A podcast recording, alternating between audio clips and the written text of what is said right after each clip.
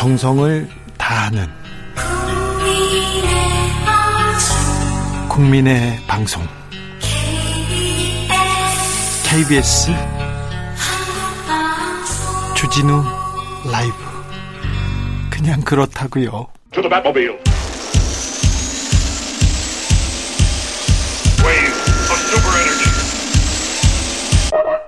주 기자의 1분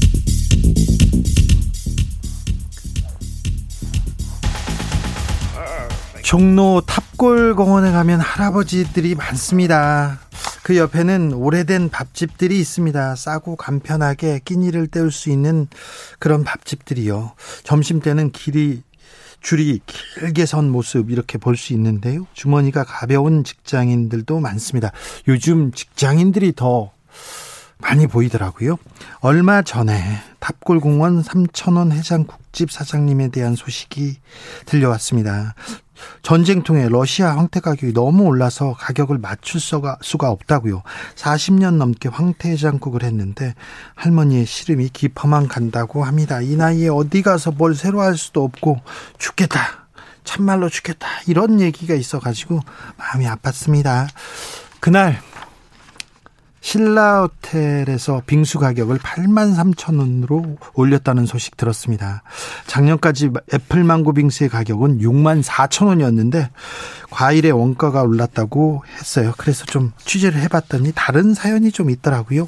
신라 호텔의 경우 빙수를 먹으려고 하는 손님들 있지 않습니까? 보통 한두 시간 정도 기다린다고 합니다. 로비에 이만큼 기다리니까 어, 호텔에서 손님이 좀 줄었으면 하는 생각이 있었다고 합니다. 그래서 가격을 30% 정도 올렸는데 올렸는데 아직도 8만 원 넘는 빙수를 먹으려고 하는 사람들 그 줄 줄어들지 않고 있다고 합니다. 네, 돈 많은 분들이 많은 것 같습니다. 기존 정부 지원한 400만 원에 600만 원을 더해서 1000만 원을 만들어 주겠다. 손해 본 것은 모두 보상하겠다. 코로나로 피해 본 자영업자와 중소상공인들에게 실질적인 도움을 주겠다는 게 윤석열 당선인의 입장이었습니다. 그런데 선별 차등 지급으로 입장이 바꿨습니다. 입장을 바꿨는데 또 600만 원 지급도 어렵다고 합니다. 안철수 인수위원장 형편 괜찮으신 분들 아, 지원금으로 소고기 사 먹었다 이런 얘기도 했는데요. 지원금으로 소고기 먹으면 안 됩니까? 서민들도 가끔은 소고기 먹었으면 좋겠습니다. 서민들이 생일날에는 호텔 빙수도 먹었으면 좋겠습니다. 부자들은 코로나 시대에 더 부자가 되었습니다. 부동산 가격 때문에 많이 부자가 됐습니다. 그래서 우리 정부는 조금이라도 서민 편에 섰으면 좋겠습니다. 가끔은 서민들도 기분 낼 수 있도록 좀 도와줬으면 좋겠습니다. 무엇보다도 약속을 지켰으면 좋겠습니다. 지금까지 주기자의 1분이었습니다.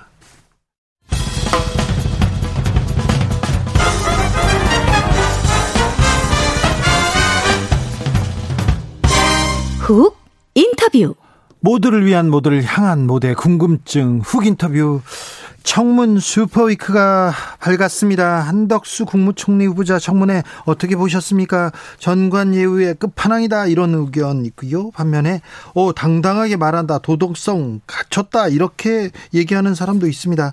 오늘 청문회 현장 함께한 배진교 정의당 원내대표 만나보겠습니다. 안녕하세요.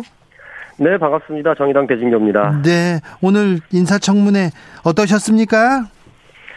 일단 오늘 인사청문회는 뭐 자료 제출 문제로 또 공방이 시작됐었고요. 자료 제출을 많이 안 했습니까? 네, 그렇습니다. 그 지난번 청문회 시작하기 전에 네. 추가 자료 제출을 요구를 했는데 네.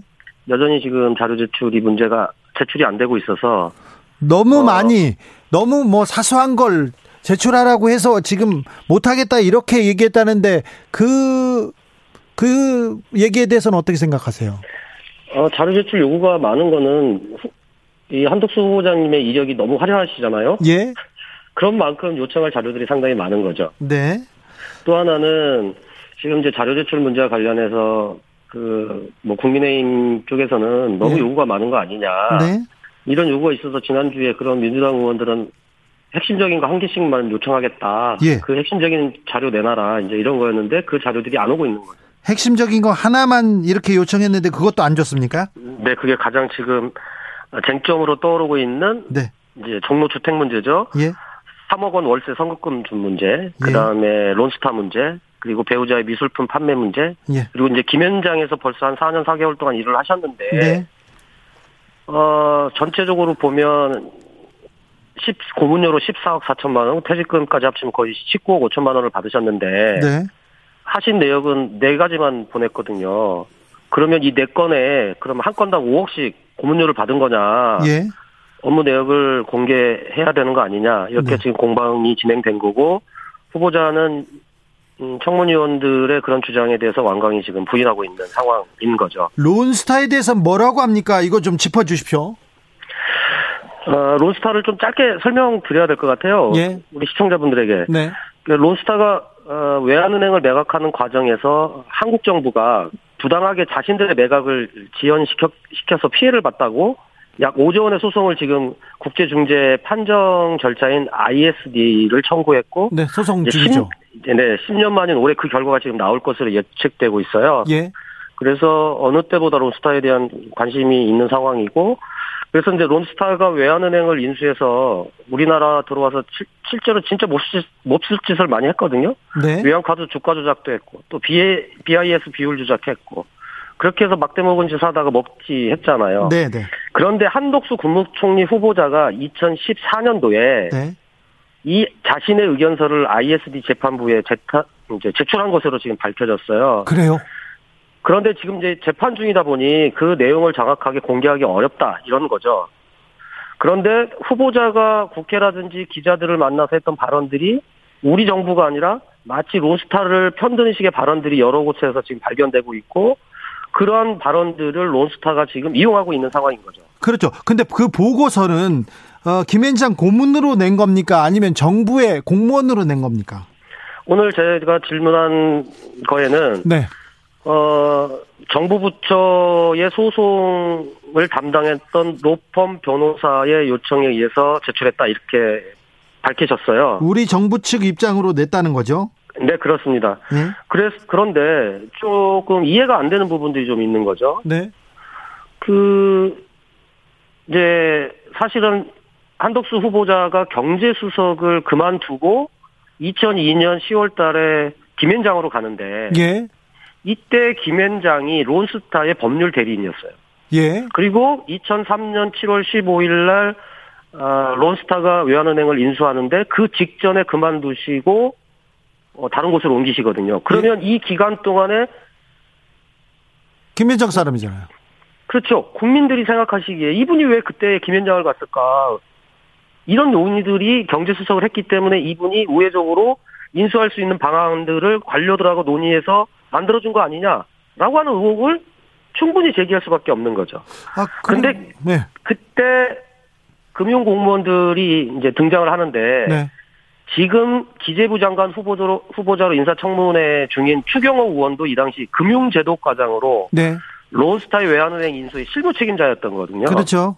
감사원 감사결과에서도 어, 나오는 분들인데 그래서 이런 문제에 대해서 지금 정확하게 저희들이 지적을 하고 있는 거고 또 네. 하나는 어, 한 후보자는 그런데 이제 뭐 김현장에서 자기는 그런 일을 한 적이 전혀 없다. 이렇게 지금 완강히 거부를 하고 있는 거예요. 네. 그런데 김현장에서 맡았던 업무는 주로 외국 기업의 국내 진출 절차를 지원하는 거였다. 이렇게 답변서를 보냈는데 네.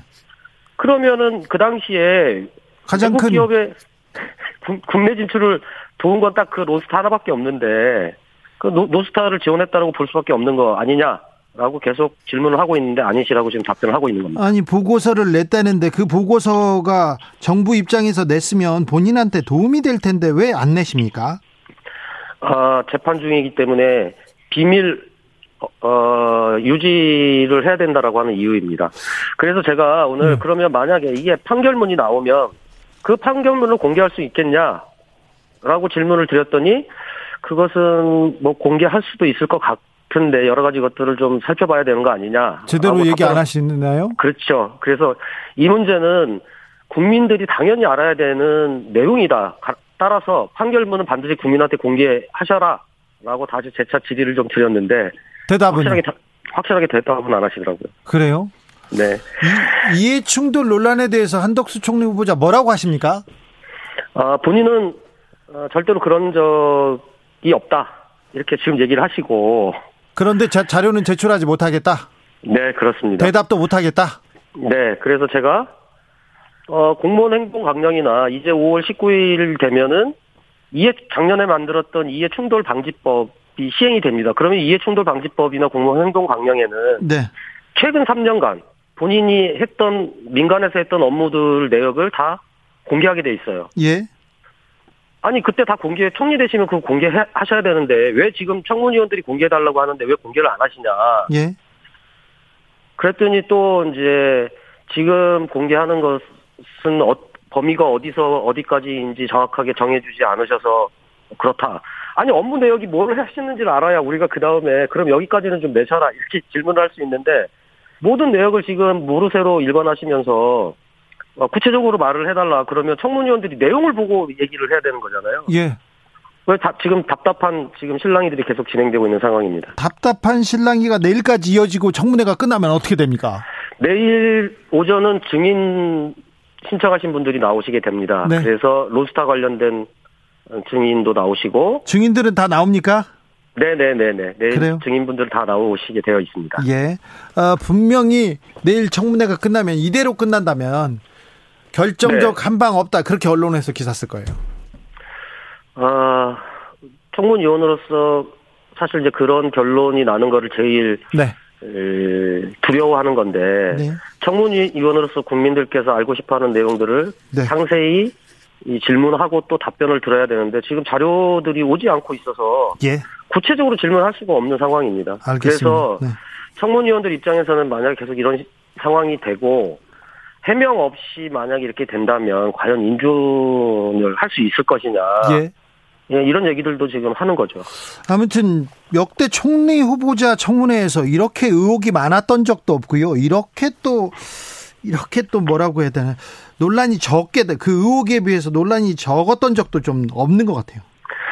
그 지금 이제 가장 음 제가 보기에 심각한 문제는 사실 회전문 인사입니다. 공직이 끝나고 민간으로 가서 개인의 사익을 추구하다가 예. 다시 또 경제부총리로 오셨다가 또 국무총리까지 되신 분이 다시 또 김현장으로 가서 4년 4개월 동안 민간의 여러 가지 자문을 하고 뭐 국익을 위해서 외국 기업 유치를 위해서 활동하셨다고는 하나 예. 결국은 그것은 기업을 위한 일이셨잖아요. 예. 그리고 그것을 통해서 20억의 고문료도 받으셨고 그랬던 분이 또다시 공직에 국무총리로 오신다? 그러면 그동안에 이분과 관계 맺었던 많은 사람들의 과 이해 충돌이 생길 텐데 네. 이런 식의 대한민국의 공직이 운영되면 되겠느냐라고 하는 거죠. 끝나 그런 면에서 네. 네. 그래서 지난해 이해 충돌 방지법을 그래서 만들어 놓은 건데 네. 어, 이런 상황에서 어, 과연 시대 정신에 맞는 공직 사회의 예, 총리로서 맞느냐라고 네. 하는 문제의식이 상당한 겁니다. 또 끝나고 나서 김현장으로 가실 거 아니에요. 우리의 총, 국민의 총리인지 김현장의 총리인지 좀 궁금해하고 이거 의아해하는 국민들이 많다는 것도 좀 생각해 주십시오. 그래서 국민의힘 의원께서 물어보시더라고요. 총리 끝나면 이제 뭐 이렇게 사회 봉사하고 이 대한민국 사회를 위해서 좋은 일을 하셔야 되는 거 아니냐. 그랬더니 어뭐 이것이 마지막 공직이기 때문에 앞으로 공직이 끝나고 나면 그렇게 사시겠다는 말씀을 하셨는데 그건 또 잘 모르겠습니다. 김현장으로 난간됩니까? 어, 그 얘기는 안 하시더라고요. 네, 아직이요? 네. 알겠습니다. 검찰 수사권 조정 법안이 국회를 국회 본회의를 통과했습니다. 네. 네네네네. 당시 상황 어떻게 보셨어요? 사실 어, 그날 이제 국회의장이 그 단상에 들어오시는 것도 이제 의장실에서 국민의힘 의원들이 좀 막다 보니까 거기서 네. 국회 경호 어, 하시는 분들하고 좀 마찰이 있었고, 또 의장이 단상에 올라가서 회의를 진행하는데 또 단상에 올라가셔서 뭐 여러 가지 유탄전도 했고, 여러 가지 욕설도 하고, 뭐 이런, 아, 보이면 안 되는 또 동물국회 모습을 또 보여드려서 사실 국회의원의 한 사람, 한 사람으로서 너무 죄송스럽고 부끄럽게 네. 생각을 합니다. 네. 아, 그런데 사실 이 책임은 다 국민의 힘에게 있습니다.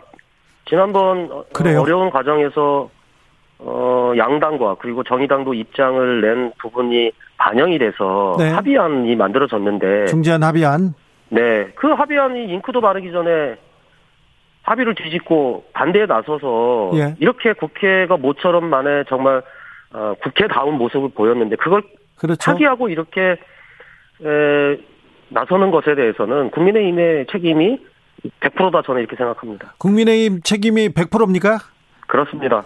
정의당은 정의당은 어떤 입장입니까? 중재 합의 아니면 충분히 진전된 아니다 이렇게 생각하시는 겁니까? 어, 정의당은 처음에 민주당이 제출한 안에 대해서는 상당히 우려를 표하면서 비판했고 반대한다는 의견도 네. 분명히 밝혔습니다. 네.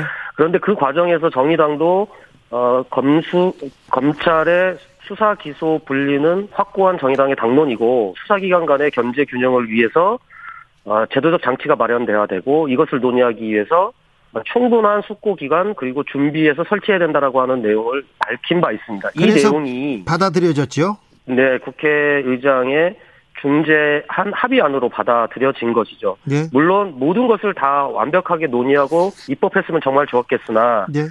어, 부분적으로 부족한 부분은 사개특위를 구성을 해서 6개월 동안 또 충분히 논의해서 네. 입법을 하기로 한 만큼 어, 부족한 부분이 있으나 검찰청장법은 어, 찬성하는 것으로 그래서 대표단 의원단에서 의견을 모았고 의원단에서는 여섯 명 전원이 찬성 표결을 했다는 말씀 드리겠습니다. 정의당 소속 진중권 씨가 네. 아, 정의당 아, 민주당 합당하라 이런 얘기 하던데요. 민주당 이중대 얘기 또 나왔습니다. 아, 참 정의당이 그 어떤 입장에 있어서 편을 든다기보다는 이번 과정은 정의당의 입장을 가지고 네. 국회의장께 구체적으로 중재해 줄 것을 요청을 했고 또 그 중재안이 만들어진 만큼 이 네. 안은 민주당 손을 들어주는 안이 아닙니다. 그런 만큼 진 교수님이 표현하시는 민주당 이중 대 표현은 적절하지 않다고 저는 생각을 하는 거고요. 네. 그리고 정의당이 항상 제3당으로서 어, 어떤 부분에 대해서 찬성하면 민주당 이중대라고 하고 또 어떤 부분에 대해서 반대하면 국힘 이중대라고 하고 뭐 숙명일 수는 있겠습니다만 네. 이번 과정은 정의당 입장대로 네. 어, 논의하고 수기한 과정들이 반해낸 과정이다라는 말씀을 다시 한번 드리겠습니다. 진중권 씨한테도 좀 얘기를 좀 잘하세요. 당원인데. 아, 당원께서 걱정을 많이 하셔서 하시는 말씀이라고 생각을 하는데 꼭 그런 것 같지는 않습니다. 저희는 그렇게 생각해야죠. 예. 차별금지법은 어떻게 되고 있습니까? 차별금지법은 일단 법사위에서 네. 지난달 26일에 공청회 계획서를 일단 가결을 했어요. 예.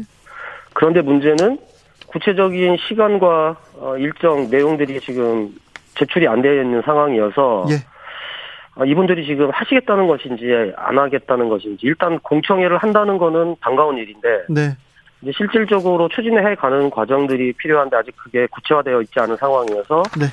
어 저희들은 어쨌든 이번 과정이 끝나고 나면 차별금지법과 관련돼서 어, 장혜영 의원이 지금 적극적으로 나, 음, 나서고 있기 때문에 네. 저희 원내에서도 어, 이 문제가 처리될 수 있도록 좀 적극적으로 나설 생각이라는 말씀드리고 무엇보다도 지금 국회 앞에서 차별금지법 제정을 촉구하는 인권활동가 두 분이 벌써 22일째 단식을 하고 있어요. 그래서 아이고. 하루 하루 빨리 좀 논의가 진척돼야 할 것 같습니다.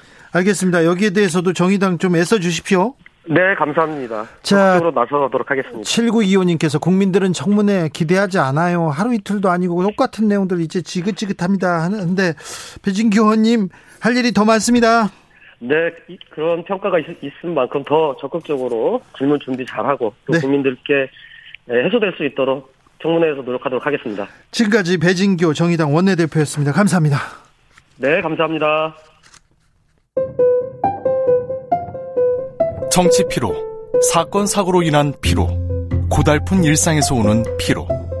오늘 시사하셨습니까? 경험해 보세요.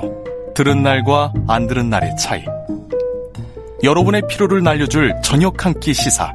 추진우 라이브.